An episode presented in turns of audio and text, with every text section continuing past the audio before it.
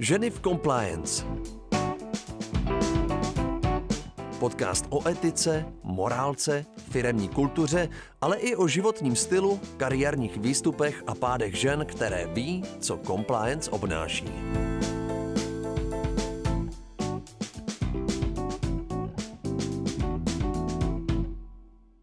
Všechny vítám u dalšího dílu eh, podcastu Ženy v Compliance. Na začátku eh, omluvím Vendlu Knapovou, která tady bohužel s náma není. Eh, postihla jí známá nemoc COVID, takže teď v tuhle chvíli je v karanténě, takže teď tady budu s kolegou Radimem Burešem z České Compliance asociace.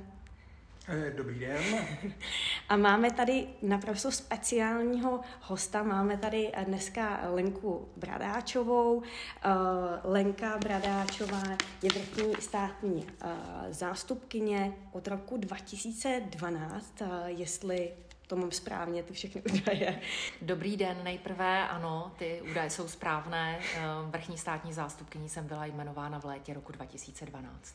Já si dovolím vynechat váš detailní životopis, protože si myslím, že všichni posluchači vás jistě velice dobře znají. A skočím eh, tedy na první otázku. Eh, já jsem se dočetla, že pocházíte z malé obce Kostomlaty pod Řípem. Ano, to je malá výzka, skutečně pod Řípem. Eh, dojdete pěšky z té vesnice na úpatí Řípu, Eh, kdekoliv eh, se rozhlédnete, tak hříb vidíte ze všech stran a potom, kdy se moji rodiče přestěhovali z téhle vesnice do Roudnice nad Labem, tak jsme se přesunuli jen z druhé strany Řípu, vlastně pět kilometrů do Roudnice nad Labem, takže tam jsem chodila do školy, ale v téhle vesnici jsem trávila veškerý volný čas a veškeré prázdniny a je taková moje srdeční záležitost. Mm-hmm. A já jsem se chtěla zeptat na takovou osobnější otázku. Jak se dostane uh, dívka z takovéhle menší obce na vrchní státní zastupitelství? Kdybyste se mě zeptala před 20 roky, mm-hmm. tak bych vám řekla, že nevím, jak se to dá udělat. Uh, dneska už dobře vím, že um, kdysi, když jsem začínala, a už skutečně kdysi, před 20 roky, um, v Litoměřicích na státním zastupitelství, co by čekatelka státního zastupitelství, tak jsem se velmi mm, nepřesně a naivně domnívala, že eh, pokud absolvent právnické fakulty nezačne svoji kariéru v hlavním městě, eh, tak eh, vlastně kariéra je ne úplně ztracená, ale, ale bude se ubírat úplně jiným směrem a že Praha jako hlavní město dává ty největší šance Eh, kariérní růst, eh, největší informace, eh, prostě podsetkání se s těmi nejlepšími v oboru. A tuhle představu jsem měla možná jako řada absolventů právnické fakulty v Praze. Zůstala jsem ale na severu, protože jsem ze severních Čech a dneska s tím odstupem musím říci, že si myslím, že právě severní Čechy, kde jsem začala svoji kariéru co by státní zástupkyně, nejdříve v Litoměřicích, poté v Ústí nad Labem, i v pozici náměstkyně krajského státního zástupce, byly vlastně tím předpokladem pro to, abych došla až do té velké Prahy. Eh, že severní Čechy mi dali obrovskou šanci hned eh, na začátku kariéry. Bylo to také dáno mnoha faktory, eh, tím, že v 90. letech, na konci 90. let, kdy já jsem nastupovala na státní zastupitelství, tak se potýkali severní Čechy, státní zastupitelství s velikým podstavem, Ehm, na některých okresech, nebo některé okresy byly naplněny třeba jenom z poloviny. A stávalo se to, že vlastně mladí lidé, kteří přicházeli nově, eh, dostávali um, veliké kauzy, trestní věci, k nímž by se v té velké Praze dostali až po mnoha letech. A bylo to z toho důvodu, že um, tam nebyl nikdo jiný, kdo by se takovými věcmi mohl zabývat. Byla to ryze praktická záležitost. A byla to ale také odvaha tehdejšího krajského státního zástupce mi tu velkou šanci dát. Ehm, dát mi možnost pracovat na velkých věcech a pak ehm, po dvou letech, kdy jsem byla skutečně začínající státní zástupkyní, mi dát tu možnost změnit krajské státní zastupitelství v Ústí nad Labem. Takže si myslím, že ehm, tím tou velkou šancí, kterou jsem dostala, kterou jsem přijala, kterou jsem využila, se mi otevřela ta cesta. Takže byly to severní Čechy a já jsem se tam naučila jednu věc, kterou si myslím, že by neměl žádný manažer nikdy zapomenout, že se nesmí bát dávat šance mladým lidem. Mm-hmm. A uh, měla jste, uh, jakožto mladá právě žena, mladá právnička, uh, potýkala jste se v tom primárně mužském světě s nějakými problémy, nebo to bylo víceméně hladký a vlastně tím, že jste opravdu byla jednička úplně od začátku, tak, tak to bylo víceméně hladký? Já jsem nikdy se nepotkala s tím, že bych musela bojovat o své místo, protože jsem žena. Um, vždycky to byl takový, bych řekla, fair souboj kvality, profesionality, ale možná jsem také eh, měla štěstí, že mě obklopovali muži, kteří byli většinou inspirativní, loajální, vysoce profesionální, anebo možná jsem si je také k sobě vybírala. To eh, se dá hodnotit z mnoha úhlů pohledu. Eh, musím ale také říci, že justice má určitou výhodu pro ženy v tom, že má nastavena rovná pravidla pro ženy i muže. To znamená, že eh, vůbec eh, se nemusí žena obávat toho, že by byla odměňována jinak než muži, eh, že by k ní bylo přistupováno jinak než k mužům. Ta pravidla jsou naprosto rovná, jak pro soudce, tak pro státní zástupce. Takže i, i to je možná um, určitý faktor, který v tom hrál svoji roli. Když se vás zeptám ještě takhle takový flashback eh, do minulosti, eh, co považujete za své největší takové výzvy a potom i úspěchy nebo nějaké takové pády, co byl takový ten, jak se povídá anglicky hezky, jako challenge, ta, opravdu ta výzva? Um, já se vrátím zpátky do těch severních Čech, už jsem o tom mluvila. Já jsem v, po dvou letech kariéry státní zástupkyně dostala nabídku um, jít um, do Ústí nad Labem, změnit tedy místo a stát se náměstkyní krajského státního zástupce. Byla jsem tehdy na tom postu nejmladší, byla jsem ne nejmladší, ale také jediná nejmladší žena na tom postu. A um, tehdejší krajský státní zástupce, už jsem o tom mluvila, mi dal tu šanci v tom, že mě nijak nelimitoval. On si vyslechl mé představy, které byly naprosto rozdílné od tehdejšího fungování úřadu. Mé představy o tom, že státní zastupitelství by mělo fungovat ryze týmově, Eh, že státní zástupci musí pracovat v týmu, že musí sdílet informace, musí sdílet zkušenosti. Eh, a přestavěla jsem celý úřad a vlastně z toho nejposlednějšího se stal první. A to byla veliká výzva. A to musím říct, že skutečně to úsilí, které jsem tomu věnovala v samém počátku, eh, to bylo enormní. A ehm, to, co za, ten, za největší úspěch asi považuji to, že kolegové když jsem nastupovala, kteří skutečně věřili v takovou určitou neměnost, nějakou osudovost, s tím, že eh, právě ten úřad je tak personálně poddimenzovaný a tak přehlcený trestními věcmi, že se vlastně už to nedá změnit. No, oni upadli do takové letargie už tehdy, než jsem nastoupila, v tom, že ten jejich osud být posledním, ne, nemožnost změnit Eh, fungování toho úřadu už je prostě daností. A to se změnilo. Změnilo se to cirka během dvou let eh, a najednou z toho outsidera se stala jednička.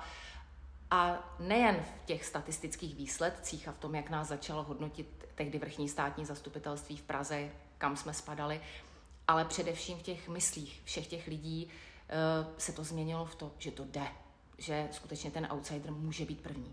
Mm-hmm. Mě by zajímalo, jestli si myslíte, že takováhle změna by mohla proběhnout i dneska někde. Ne, jestli to bylo daný eh, jenom teda jakoby dobrýma okolnostma a kdyby podobné okolnosti, podobní lidi se objevili na jiných úřadech, institucích někde, někde jinde, jestli by se to mohlo opakovat, nebo jestli tam hrála roli i teda přeci jenom jako dynamičtější doba a otevřenost, otevřenost ke změnám. Um, já když jsem tam nastoupila, tak ta otevřenost ke změnám, tu byste našel jenom u vedoucího státního zástupce, jo, jo, jenom jo. u toho krajského, u nikoho jiného. Mm. Tam tomu skutečně nikdo nevěřil a o to více to bylo složité, že e, za mnou nebyla dlouhá léta zkušeností. Ano, byla jsem žena a přišla jsem z okresu, který nepatřil úplně k těm největším v kraji takže to bych neřekla. Já si myslím, že každá takováhle změna je proveditelná. Pokud se podaří tomu, kdo stojí v čele, pokud ten, kdo stojí v čele, tomu věří, má podporu a natchne a přesvědčí všechny ostatní, že to má smysl, tak se dá podařit. Tak se to dá, dá se to, eh, podaří se to a myslím, že to jde eh, ve směs všude. To je dobře slyšet. Já se zeptám, kde berete energii na tohle, protože já sama vím, že někdy je člověk takový demotivovaný a poví si tak, co, jako co já se tady budu snažit, když okolí to prostě nechce. Eh, kde na to, kde na to tu energii scháníte? Osobně si myslím, že se s tím člověk musí narodit. To si myslím, že musí mít nějaké osobnostní předpoklady, eh, proto být energickým, um, chtít tlačit věci dopředu a musí v tom také najít nějaké uspokojení, v tom, že si stanoví nějaký cíl a k tomu cíli dojde. To je jedna věc. A ta druhá je, že na to nesmí zůstat sám. Může začít sám, ale nesmí skončit sám. Eh, a to si myslím, že je zase otázka manažerů, lídrů že to musí být lidé, kteří vedle té eh, legální autority, kterou jim zajistí místo, kam ho posadí a právní předpisy, které upravují tu pozici, si také musí vybudovat eh, autoritu, ten, ten přirozený respekt, to znamená tu přirozenou autoritu. A musí přesvědčit lidi kolem sebe, pokud chce něco změnit, že je hodně následování. A to, jak je přesvědčí, eh, to je samozřejmě to, že když je, nebo ta cesta musí být lemována především tím, že je nejpřísnější sám na sebe a e, že e, nestrácí ideály a především musí být v těch ideálech autentický i pro ty, kdo ho mají následovat. A to, to si myslím, že si musí udržet. A já obvykle, když přednáším studentům práv, tak jim na začátku, úplně na začátku všech přednášek říkám, co by si měli zapamatovat do praxe. A e, je to asi ve zjednodušeném pojetí tak, že by nikdy v praxi, bez ohledu na to, jak dlouhou kariéru půjdou, neměli zapomenout na věci, které jim vadily, které je štvaly, které je rozčilovaly, když plně ideálů nastoupili po škole do praxe. Tam je ten největší střed. Ty veliké ideály se střetávají s tou realitou, obroušenou realitou a že by na to nikdy neměli zapomenout. Protože když na to zapomenou, nebo jim to přestane vadit, tak už obrousila ta praxe i je, anebo je třeba hledat jinou cestu. Mhm. Já jsem byla právě úplně silně dotčena mě to, dot, se mě to dotklo, tady ty slova, eh, že se, eh, jsem se s tím ještě nedávno jako uh, stýkala velice, velice běžně, velice často, uh, když jsem vylezla ze školy a teď jsem si myslela, jak všechno bude prostě probíhat podle těch ideálů a potom byl velmi rychlý sešup, takže... Uh, Já jsem ten střed zažila také. Já myslím, že ten střed zažije každý. A důležité je, jak při tom prvním střetu obstojí. Jestli si řekne, ano, ale nepodvolím se, já to chci měnit. A to myslím, že je úkol mládí. To k tomu hmm. patří. Potom po té delší kariéře přicházejí zkušenosti, které ale někdy dokonce i mohou překážet eh, v nějakém radikálnějším řešení věcí. Já neříkám, že je to vždycky správné, ale někdy ta zkušenost už může znamenat delší čas rozmýšlení se o tom, jestli nějakou změnu provedu. Takže ta určitá dravost mládí by měla patřit ke každému úřadu, ke každé společnosti, mělo by to být vyvážené. Eh, ty zkušenosti by také potom měly vyvažovat tu dravost toho mládí, ale na to by se nemělo zapomínat, že k tomu také patří. Ale se tam taky hraje roli i to vidění smyslu té práce, že teda to, že práce dává smysl, že dělám něco, co jakoby přináší hodnotu, co by, jakoby nebál bych se toho slova dobro, eh, že to hraje roli. To si myslím, že je úplně klíčové že to um, jako, já si myslím, že pokud to všechno, to, co jsem řekla, má platit, tak by člověk v tom, co dělá, měl najít naplnění. Protože to je předpokladem toho, aby vůbec, přesně jak jste se ptala, vydržel. Aby mu vydržela síla, aby mu vydržely ideály. To neznamená, že ho každý musí pochopit, ale on sám v tom musí vidět nějaké vlastní naplnění. Mm-hmm. Ještě když se vrátím, vy jste to trošku nakousla, co se týče takového toho lídra, který vás eventuálně ve vás vidí nějaký potenciál. Eh, pokud se budeme bavit v oblasti compliance, eh, jak vnímáte tuhle roli toho lídra v tom, aby opravdu ta organizace fungovala compliantně? To znamená, aby tam byl opravdu, jak se podíváme, když je takový ten tone from the top. Eh, jak, jak tohle vnímáte v té oblasti compliance, pokud se, pokud se budeme uh, o tomhle bavit třeba i v kontextu ať už státní zprávy nebo, nebo soukromí. Já myslím, že to je zcela zásadní. Um, všichni, kdož uh, následují toho lídra, um, tak samozřejmě očekávají um, nějaké jeho vyjádření se k věci, nějaké jeho postoje. Uh, on určuje cestu.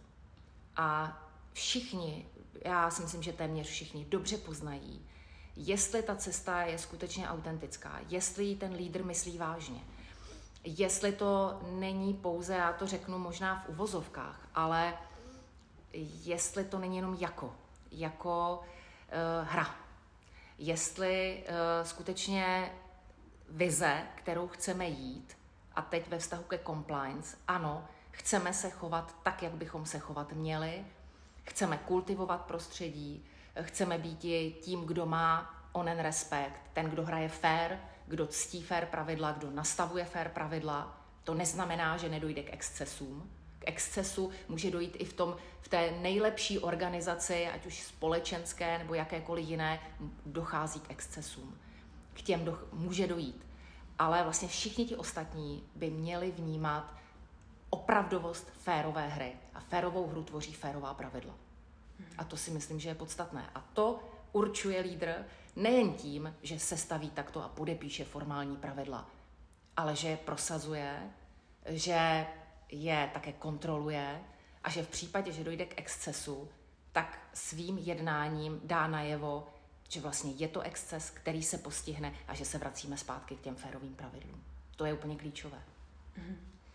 Eh, zeptám se ještě na jednu věc. Eh, vy jste dozorovala několik takových mediálně sledovaných kaus. Jak jste ustála ten tlak? Protože když se bavíme i o compliance, tak samozřejmě jako to compliance officer někdy eh, dojdete do společnosti nebo jste ve společnosti, která úplně nechce akceptovat ty vaše pravidla. Která to nemyslí úplně vážně. A nemyslí to vážně a možná by to i myslela vážně, ale vlastně má takový ten a priori pocit, že jdete tam jako kontrolovat a, a dělat tam toho policajta. Eh, jak ustojíte ten tlak eh, v momentě, kdy na vás všichni jakoby koukají a sledují, co budete dělat a eh, soudí vás nějakým způsobem.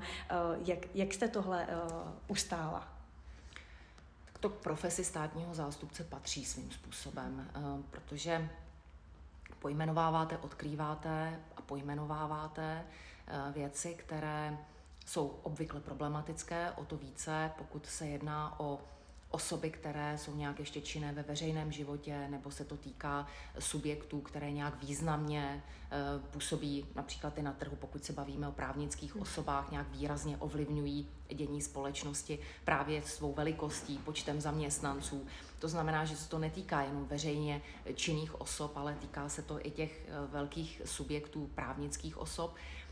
A um, ten tlak může přicházet různý, eh, dokonce i zákon o státním zastupitelství eh, počítá s tím, že ehm, mohou různé skupiny ehm, si vyvíjet různé tlaky a vlivy a také proto ukládá státním zástupcům povinnost eh, těmto všem tlakům a vlivům odolat a nepřihlížet k ním. Takže už i zákonodárce, jak si počítal s tím, že něco takového v lidské společnosti existuje a, a proto také proti tomu staví povinnost, eh, kterou dokonce v rámci slibu eh, státní zástupce vkládá eh, ten slib, že obstojí do rukou ministra spravedlnosti a, a to je pro mě velmi významné a to, jak se s tím vypořádat sám, já myslím, že nesmíte zůstat na to sám. Proto jsem také vždycky akcentovala to, že státní zástupci pracují týmově a že je potřeba stejně tak jako dělit úspěch, tak se potom také s nás dělí i um, tlaky, které na státní zastupitelství směřují. ale přestože vám ta týmovost může pomoci, tak samozřejmě pak je to ten jeden. Ten jeden, který nese odpovědnost za obžalobu, ten jeden, který nese odpovědnost za výsledek kauzy a e, musí s určitým nadhledem, ale také s určitou pokorou a neustálým vzděláváním se e, sledovat věci kolem sebe. A ten tlak, lhala bych, kdybych řekla, že v této profesi není. Je. Pokud se bavíme o compliance, o té o tom oboru jako takovým. Vidíte nějaký uh, posun v té věci za posledních 10-5 let uh, a máte nějakou uh, vizi do budoucna ohledně této problematiky, jestli vidíte, kam bychom eventuálně mohli dojít, protože samozřejmě v České republice je to, um, si myslím, takový stále jako nový obor oproti třeba ostatním zemím, jako je Velká Británie nebo Spojené státy americké. Jestli vidíte nějaký posun a kam by bychom eventuálně měli, měli uh, dojít. Kam Určitě. Měli. Eh, posun je, posun je zcela zřejmý a mm, řekla bych, že možná ten největší posun uh, jsme zaznamenali od roku 2016 právě od té novely zákona o trestní odpovědnosti právnických osob, která vložila možnost pro právnické osoby vyvinit se ve vztahu eh, k excesu, k němuž eh, jehož se mohl dopustit někdo, ať už ze zaměstnanců nebo z dalších osob, které jsou v zákoně vyjmenovány a jejichž trestné činy se přičítají právnickým osobám.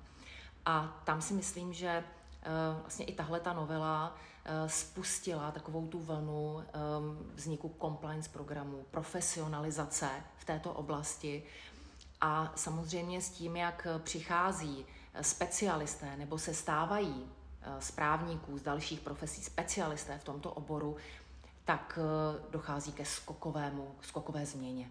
A tu si myslím, že jsme zaznamenali i tady. Eh, vlastně to, že různé společnosti v různých oborech na trhu se začaly o tuhle problematiku zajímat. Začaly se, jak už jsem řekla, profesional, profesionalizovat, tak si myslím, že to je zcela zřejmé.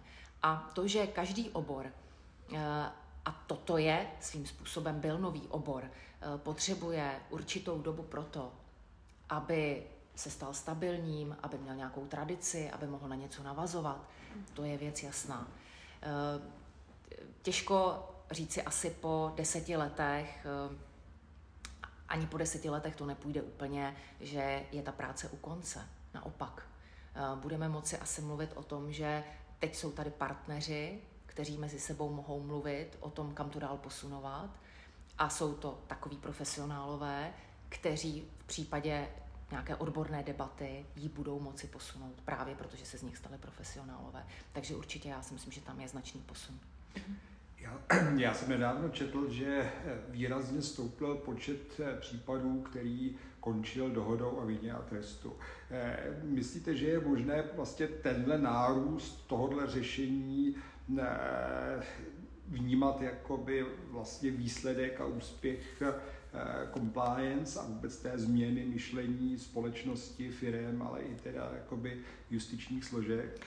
Tak většina těch dohod ehm, prozatím byla uzavřena eh, s fyzickými osobami, co by obviněnými a pachateli trestných činů, eh, nikoli s právnickými osobami. Ale zase musíme trošku šířej rozvést, je to rok, pouhý rok, kdy ehm, státní zástupci ehm, mají možnost uzavírat dohodu o vině a trestu i o zločinech a zvlášť závažných zločinech. To znamená většinou o skutkových podstatách trestných činů, jich se mohou dopustit právě i právnické osoby. Dříve se dohody uzavíraly pouze o bagatelních věcech. Takže já si spíše myslím, že do budoucna zaznamenáme nárůst, kdy právnické osoby Eh, budou usilovat v případě, že eh, se nebudou moci vyvinit eh, z trestní odpovědnosti, tak budou usilovat o uzavření dohody o vině a trestu. A tady ten prostor vidím. Hmm. Právě možnosti dohody se na sankci, která by za ten exces přicházela v úvahu. Tam je zajímavé vidět celou řadu těch mezinárodních kauz, které, které končily právě dohodou o vině trestu a ty společnosti přistoupily na vlastně poměrně vysoké, vysoké pokuty ne, nebo finanční, finanční tresty a pro ekonomiku trestního řízení to asi je cesta určitě pozitivní. Umím si to představit a jak jsem řekla, myslím si, že do budoucna se ten počet zvýší. Skutečně ten rok je velmi málo na to, abychom tady dnes činili závěr, protože trestní řízení v průměru v těch závažných věcech eh, trvá dva roky, dva a půl roku, než se ukončí řízení přípravné u těch závažných trestných činů. Takže si myslím, že za rok, dva budeme schopni říci, jestli ten prostor se otevřel a jestli skutečně tady funguje to, co by fungovat mělo, a to je přesně uzavření dohody o vině a trestu eh, právnické osoby obviněné se státním zástupcem.